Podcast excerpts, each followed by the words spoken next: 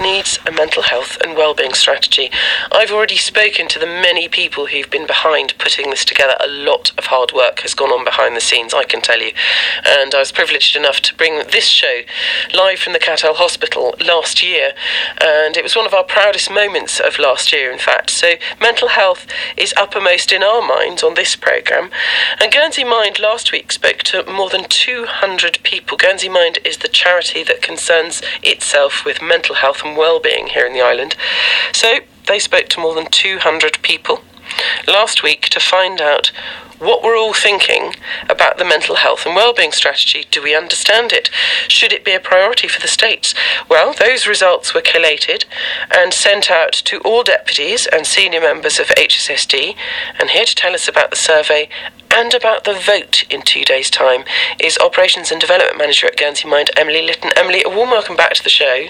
Thank you, Jenny. Nice to see you. Lovely to see you too. And uh, I'm incredibly proud of the work we did with mental health on this programme last year. So I'm keen to find out more about this survey. Can you summarise it for people who A, don't know about it, or B, who've switched off and not listened properly in the first place? Well, we've undertook a survey over the last few months, um, basically from World Mental Health Day last year. We've spoken to people in town, on the bridge, at the Friquet, um, to talk to them about what they think about the mental health um, strategy, and if they know anything about it, in fact, and then a little bit about their experiences. And we had some amazing feedback. Once people actually started speaking to us, then we had some really good feedback about their experiences, what their family and friends had been through, and I mean, a lot of it good, um, a lot of it negative, but it was um, really clearly an important issue for people here. Well, I think if you were one of those people who spoke to the good people of Guernsey Mind last week, then good for you and many congratulations for speaking out and openly about mental health. That's the 1st mm-hmm. thin bit of the wedge that we need to start pushing in, isn't it? Mm-hmm. Just getting people to talk freely about mental health. And I think that's why the mental health strategy is so important because it indicates that actually mental health is really important. And the state's meeting on um, Wednesday, it's got also um, the new build facility is going through then as well.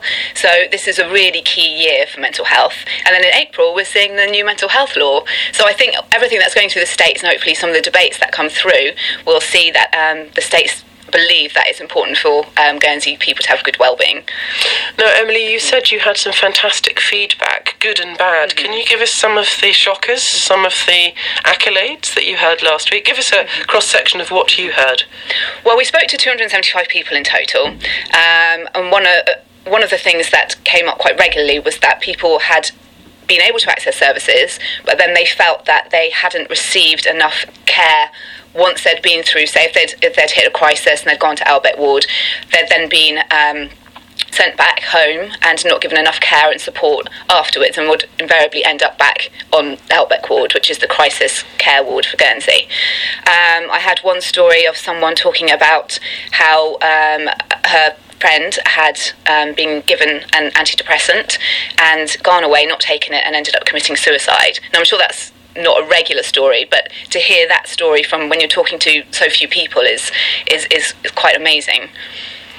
Yeah, that's an isolated case. Mm-hmm. We have to stress that. Yeah. Um, what other feedback did you get as far as the service is concerned? Because it's not just about crisis management. About it's about those people who, you know, like you or I do, go through life and then we're, we're felled a little bit by our mental state. You know, we find it difficult to cope. I've had depression in the past. I've, I've been open about it on this show, but you know, it, it knocks us for six. And and when we're used to coping, it's even more difficult sometimes, isn't it?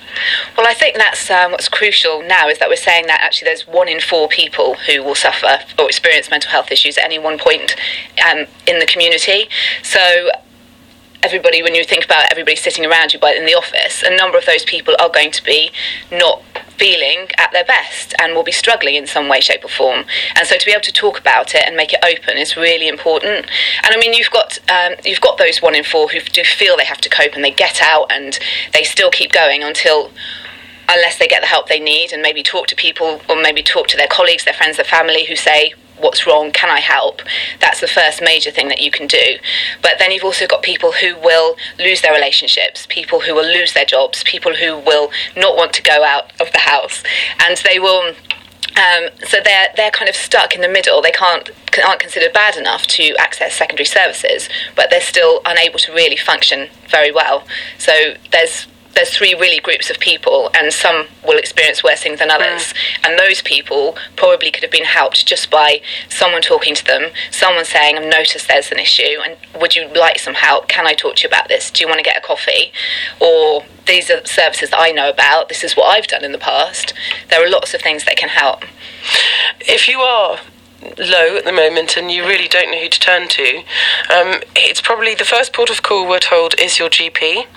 And if you can't get to see your GP or if you think the matter is more urgent, then there are always mental health professionals on duty at A&E. So there is no reason why you shouldn't get help.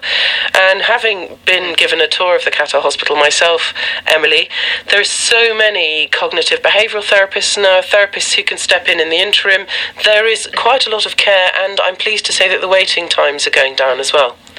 Well, the services have improved so much over the last two years. I know you spoke to Colin Vines this morning, who's manager of mental health services. Hi, Colin. Yes, and he is fantastic. Um, we've seen a real change in the way that um, services have been developed over here since Colin's come into post. And now we have a huge um, psychological therapies department. Um, I understand that the waiting list is no more than a couple of weeks for people in secondary mental health care. And we were talking about two or three years ago when I first came on board, um, we were talking about over a year waiting for psychological therapies. So that in itself is, is a huge improvement. The other thing that must be mentioned, and we don't often have the chance to mention them in this context, is the senior civil servants who facilitated my programme coming mm-hmm. from the Castel Hospital. And speaking to them, the two men in question, they're both family men, and they see their civil service role as, as almost as vocational as the mental health professionals. Mm-hmm. So you've got I, I, hope I'm right in saying, um, correct me if I'm wrong, mental health professionals, but you might be groaning at the radio as I say that. But I, I get the sense that there is a lot of joined up thinking between the civil servants in authority and the mental health professionals actually talking, actually working through what's needed, what, what isn't needed, really joined up thinking. Would I be right in saying that? We've really noticed that at the top of HSSD in particular, there's a lot of people who really put mental health as the priority. And because it's a big money saver as well, if you invest in people's mental health, they will have less physical illnesses, they will access benefits less, um, they will stay in work more. So it, it is a really big important thing for them to for them to, to talk about. But yeah, I noticed that. And with the HSSD um, 2020 vision as well, mental health and wellbeing is a top priority within that. So it's it's really noticeable. This report was put together. Some of the statistics we understand, some of those stats used in the report are based on UK data. Why don't we have Guernsey data in some quarters?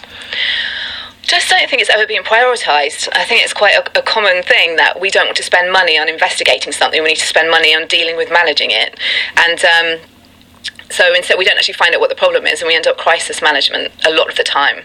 So I guess what the mental health strategy is now saying is yes, we need to focus on recognising what the problem is, how to prevent it, early intervention, but equally it's looking at what the size of the problem is. And I mean, some research is better than nothing. I'm not knocking what you've mm-hmm. done, but you only talked to 270 people last week. Is there a danger of people being misled not only by the, the small sample that you mm-hmm. spoke to last week, but also by UK stats? Is there a danger that this mental health and wellbeing strategy being given to the de- deputies on Wednesday could be slightly misleading? I've no doubt that it probably isn't entirely accurate, but it's the best that we've got to go on, unfortunately. And from our perspective, talking to 275 people is quite a large number for the two people of us that, that went out and did it.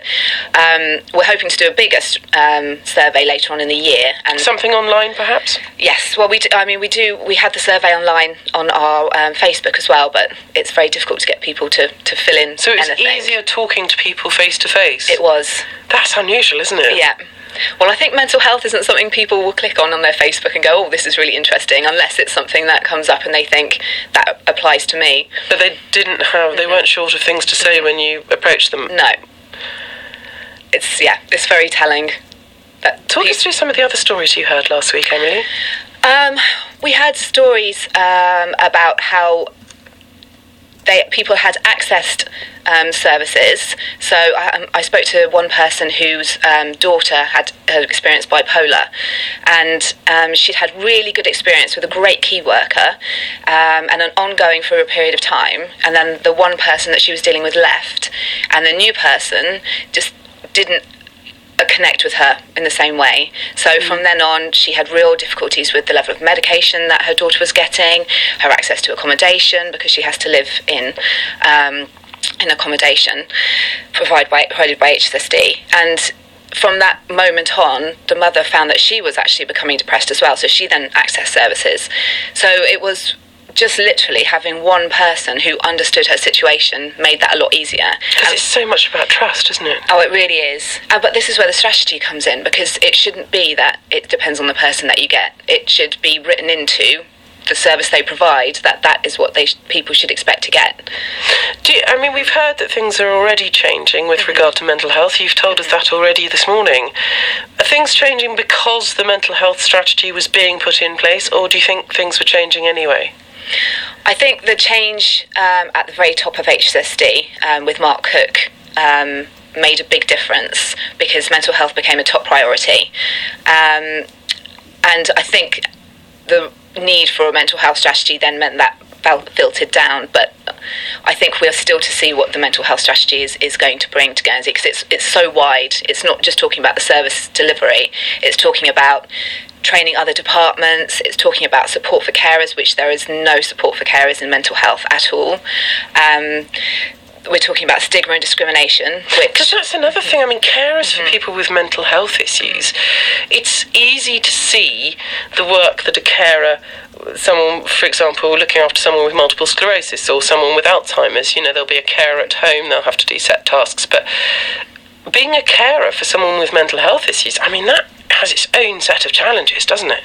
The mood swings, that the, you know, not getting down yourself, being able to offload, being able to have counselling, so that you can be best able to deal with the person you're looking after. I mean, it's it's a very subtle form of caring, isn't it? Well, yes, and someone could be very well for a long period of time, and then suddenly um, they could become unwell again, and you almost change from being a partner or friend or mother to that person to literally being their carer. And it's not about physical needs; it's about very, diff- very difficult. Um, worrying if that person is going to self harm, worrying if that. Well, we won't go into the details, but no, yeah. no, no, no, exactly. But mm. you know, worrying is what constant worry. Do. It's not a consistent. Mm. Um, relationship then i think that's that's the difficulty. You don't know what to expect. So let's just reiterate there is no mm-hmm. support mm-hmm. for carers of those with mental health in the island? No. We did have there was a drop in being run up until recently and the reason that drop in um, closed down was because enough people weren't accessing it. It just it wasn't viable. Um, so we understand that but hoping throughout the strategy it will bring, and it, it is in the strategy that carers are important throughout all parts of the strategy, um, that they will actually start from the beginning and see what services need to be developed. Is there a danger that once support services for carers are developed, that'll take the emphasis away from actually going to hospital, seeking help from a medical professional, and perhaps the states might rely on those of us who are willing to look after others at home? The problem is the states already rely on carers a huge amount. We just don't know how much, and we don't know if how those carers are coping. So the more help that they can give to carers, I actually I think I don't think it will be a dependency on carers. I think it will be a, a partnership and a working with people to help. They're out there anyway, recovery. so they need help, support. Exactly. Yeah. If, if you're a carer of someone with mental health, it might be interesting to hear from someone just to find out what those day to day challenges really are. Yeah, definitely. Um, Emily, do you have any misgivings before we concentrate on the positives? Mm. Do you have any fears that something might not go the way that you'd originally thought? With the mental health strategy? Exactly. Um, I think from my feedback from de- from the deputies after I sent out the survey to them that um, the majority of people who've come back have been very positive. I've heard back from 17 of them, and they've all said that they've been very positive about it. So I don't, I'm not concerned that it won't go through. Uh, my major concern going forward is that they have. Um, an implementation board, um, strategy implementation board, and that they actually have a plan. Because at the moment, the strategy is very high level, and it doesn't say how it's going to make it work. So that's really important. That could make it fail. So the mental health strategy, there it is. It's going to be presented to the deputies on Wednesday. They need to come up with a plan. Who needs to come up with a plan? Well, the two things coming out of the strategy are that. Um, there's going to be a strategy implementation board. That's what they're requesting the deputies to to ask for, um, and they're also asking that they report back at the next 2020 vision um, report to the states. So we're hoping that's going to be within one year, and we hope that we're going to see a proper plan at that point. A strategy implementation board. Mm-hmm. Yet another board Yes. for the states. Is that needed? Can it not just be a few people getting together and actually doing some work? Well, I've um, been on the um, Disability Strategy um, Forum for um, the last two years, and it's it's been very um, successful. I think it's brought together people from the voluntary sector, top civil servants, and we've been we've been able to feedback what people are thinking on the ground. So actually, when you get a board together like this, it's actually proving to be positive in getting the right people around the table to discuss the right issues. Yeah, I think so, and. Different people have different ideas about what should be a priority, and Don't they just? exactly. But the more you discuss it, the better outcome you get. I think. Nobody mentioned the pier steps. We are keeping tabs on that, by the way. I mean, 12 years to get white lines painted on the pier steps. Don't get me started, Emily. So, is the mental health strategy and uh, mental health and well-being strategy, I should say, going to solve all of the problems? No, but it's a good start, um, and at least it gets people thinking about what they could be doing. And that's what we, we have um, an employment project, Guernsey One have employment project, and we realise that employers aren't not helping their employees with mental health issues because they don't mean to. It's because they don't really understand what they could be doing, and a lot of people panic. And it's the same with the mental health and wellbeing strategy. It's helping people understand more about what mental health needs are.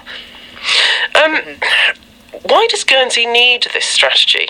You've, you've hinted at the fact that nothing was in mm-hmm. place before. Mm-hmm. I mean, mental health was something that other people dealt with, other people who were sent to the Castel Hospital. That's how it was labelled. But why do we need a strategy now? Why can't we just get on and do things better? Why spend all this money on producing a strategy? The way I think about it is that um, we used to have really good community support in terms of mental health. So you would rely on your neighbours, you would rely on your family. But people are so busy now, they're so stressed, and they don't have time to take the time for conversations with people. And that's why we need a strategy. And it needs to be a directed strategy so that people aren't running around like headless chickens, basically. Is there anything we can help you with? Um, yes, as we discussed before, bringing mental health um, to the forefront of what people are talking about every day is really important, and making people feel that it's okay to talk about their mental health and okay to struggle is is really important. And you're doing that already, which is fantastic. as a station, but what about members of the public? Is there anything that they can do, any forms that they can fill out to help you be more aware of what's going on? Yes, they can um, look at our Facebook page to be aware of what's happening. They can write to the deputies and say, we really support a mental health and wellbeing strategy. They, on a, on a basic level, they could just have a take time out to have a chat to their colleagues or their family. In an ideal world, Emily, we, we talked about the negatives and your fears of what might or might not happen. Um, if I gave you that proverbial magic wand, what would you effect here in Guernsey? Just forget strategies for a moment. Forget, mm-hmm. you know, as a professional working as operations and development manager at Guernsey Mind, mm-hmm. what would you like to see here? I would like to see a real focus on helping people get to be- get better and assuming from the beginning that people can cope and can live really good lives and be really positive about that. Whereas at the moment, it's very much a focus on managing crisis and keeping people well enough. Whereas it, it could be more of a positive focus about giving, getting people to get the best out of their lives. And let's face it, if somebody's been through depression, mm-hmm. they've received counselling, medical help, they're out the other end of the tunnel, as it were, they're more able to help other people. The mentoring situation works beautifully within mental health, doesn't it? I mean, look at Homestart, for example, mm-hmm. because I asked the organisers of Homestart, does it matter if you've had a checkered past? Or I said, no, because the more life experience someone's had, the better the mm-hmm. volunteer for Homestart. And I suspect the same is, is the, the case with mentoring and mental health, possibly. Yeah, um, I don't know if you've spoken to Alvoy. I think you did um, at the um, Castel when you did the um, day up at the Castel Hospital. But they're a new um, drop-in group, and it's run entirely by service users, and it's for other service users. At the moment, they're focused just up at the Castel Hospital and people who access the day centre, but it will be out to the wider community, and it's great. They've really developed, and they basically provide a drop-in for people to come and talk to people who have experienced the same issues that they have. And it's, it's amazing. It's just tiny little things that you mm. can learn about your, your illness that can help you realise you're not crazy, really. No, crazier than the rest of us. Anyway, I mean, I had a wonderfully emotional conversation with mm. Albie Drillo, who was Yes. in tears because he just wanted mm. to make sure no one else had been through what he went through. And Albie, if you're listening, love you loads. Yeah, send big kisses to all the service users group because they are just an inspiration to us all. Mm-hmm. As are you, Emily. How did you get into this lark? Well, I did. I have I had postnatal depression after my second child, and um, although I didn't end up in a crisis, I wanted. That's fine. You okay? Lurgy. I wanted to be able to help people um, who might be going through the same experience as me, and it also helped me start feeling better as well to be able to work in, in this environment. So it you and I have both been through depression. yes, How did you? f- How did you feel when you were at rock bottom? I cried every day. Um, I felt like I couldn't cope. I felt like I was a bad mother. Um, And I, the guilt feelings associated Yes. with not being able to Mm-hmm. cope. That's yeah, it was it was awful, and it, it is constant. It's not just every now and again. It's all the time, day in day out, until you actually recognise you've got a problem, and it's not just you being a bad person. how was it diagnosed? Well, I Are you okay talking about this? Yeah, this? no, that's fine. Yeah, um, I knew that I had an issue. Once I'd be cried every day for about a month, I thought, right, I need to sort this out and I need to go and see my GP. And Before I put my foot in it, did you have a partner at the time? I husband? did, Yeah. yes. So I mean, they must have found it really difficult. They did, and it's only afterwards that they've been able to really talk to me about how difficult it was. But they, they were away a lot at the time, which probably didn't really help um, me being able to talk about it. I mean, it, don't let looks deceive you either. Emily came in bright and breezy. She's wonderfully pretty. Businesswoman, you. you know, came in looking the most capable, hmm. confident person I would never have said. And you just don't know, do you? You don't know how mental health can affect people. What? When did you realise you were on the road to recovery? as soon as I admitted to the to having the problem and I went to see my GP, I knew that I was going to get better. And it took don't get me wrong, it took a long time. I How would long? probably say it took about 18 months to 2 years before I started I mean I wasn't all feeling awful all that time, but to feel like I was back to myself again, it took quite some time. And how did you deal with your children going? And I only ask these questions. Please say if you don't want to carry on. I don't want to Mm-hmm. No, rake over old ground that's going to make you feel bad. But I'm asking this question because there might be someone right now with Mm-hmm. postnatal depression they don't realise. Just go through the symptoms and and also how you felt towards your own children at that time.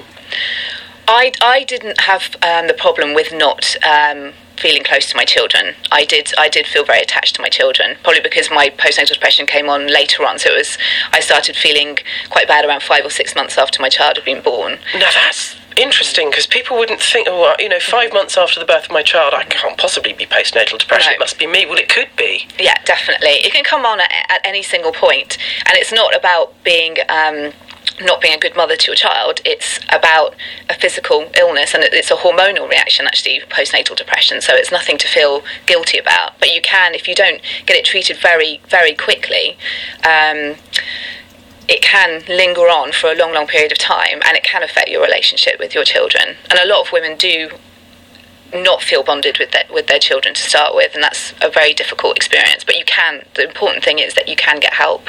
Well, I, that- I mean, that's another thing uh, for anyone who's about to give birth. You you automatically assume there's going to be this immediate natural bond, but the process that you go through is so different to anything you've gone through. Just be gentle on yourself and, and don't look at the next mother and think, oh, she's doing it all. I, you know, I'm not worthy. It's very tempting to look at other mothers and think they're the domestic goddesses coping with everything when you can't. But actually, horses for courses, you're doing your best, and don't automatically assume there's going to be a, a natural bond immediately with the baby because sometimes there isn't. no, exactly. It has to grow. Yeah, it does have to grow. And um, as you were just saying, I think there's, especially today, nowadays, a lot of mothers feel under pressure. And we don't tell the truth to each other as mothers. We, we, we say, oh, we, you know, our baby sleeps through the night, or. It's almost territorial, baby-" isn't it? Yeah, it's, you know, we, we're not prepared to stand up and say, actually, I'm not doing brilliantly right at this moment.